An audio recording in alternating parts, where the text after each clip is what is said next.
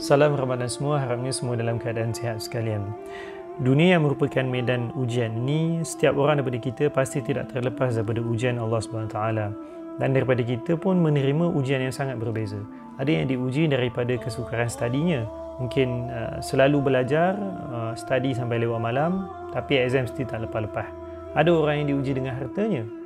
Di mana dia duk cari kerja, tak jumpa, dah jumpa kerja, hilang pula kerja tu, kena pecat atau sebagainya. Dan lepas tu duit saving pun makin kurang, lepas tu nak kena bayar bil. Dan ada juga orang yang diuji dengan keluarganya, mungkin daripada ibu bapanya, mungkin daripada isterinya, bahkan mungkin juga daripada anak-anaknya sendiri. Maka kata saja hidup di atas muka bumi ini tidak akan terlepas daripada ujian. Tetapi kadang-kadang, bila mana kita terlalu rasa down dengan masalah yang kita ada, boleh jadi kita terlupa mengharapkan kepada Allah. Boleh jadi sampai kita rasa ketiadaan Allah dalam hidup kita. Kita rasa kita ni bersendirian.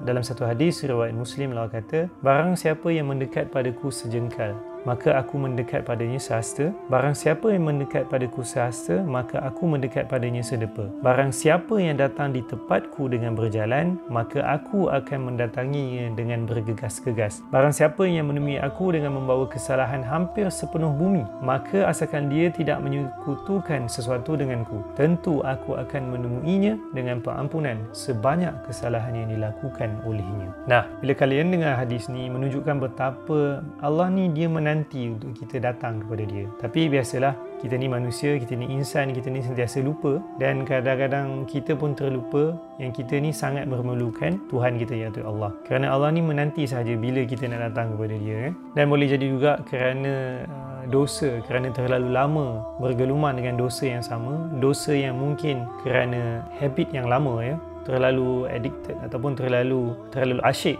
dengan dosa tu sampai kita rasa Allah tidak akan lagi mengampunkan kita. Berdasarkan hadis yang baru saya mention tadi, menunjukkan Allah ni hanya menanti je untuk kita kembali kepada dia. Maka gunakanlah bulan Ramadan ini, gunakan betul-betul masa yang singkat ini untuk kita singkatkan jarak antara kita dengan Tuhan kita, agar kita boleh kembali hidupkan pengharapan kita terhadap Allah subhanahu wa taala. Allah yang penuh rahmat, diriwayatkan dalam satu hadis Muslim, Allah telah menjadikan rahmat sebanyak seratus bahagian, dia menyimpan di sisinya sebanyak sembilan puluh sembilan rahmat, dan menurunkan ke muka bumi satu bahagian daripada rahmat itu tadi. Disebabkan satu bahagian daripada rahmat itu, makhluk-makhluk saling berkasih sayang sehinggakan haiwan mengangkat kakinya daripada anaknya kerana takut akan terpijaknya. Nah, rahmat Allah itu sangat-sangatlah besar.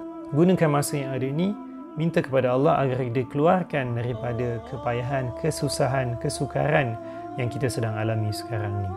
Gunakan masa ini sebaik-baiknya, banyakkan berdoa dan banyakkan mengharap kepada Allah. Selamat beramal.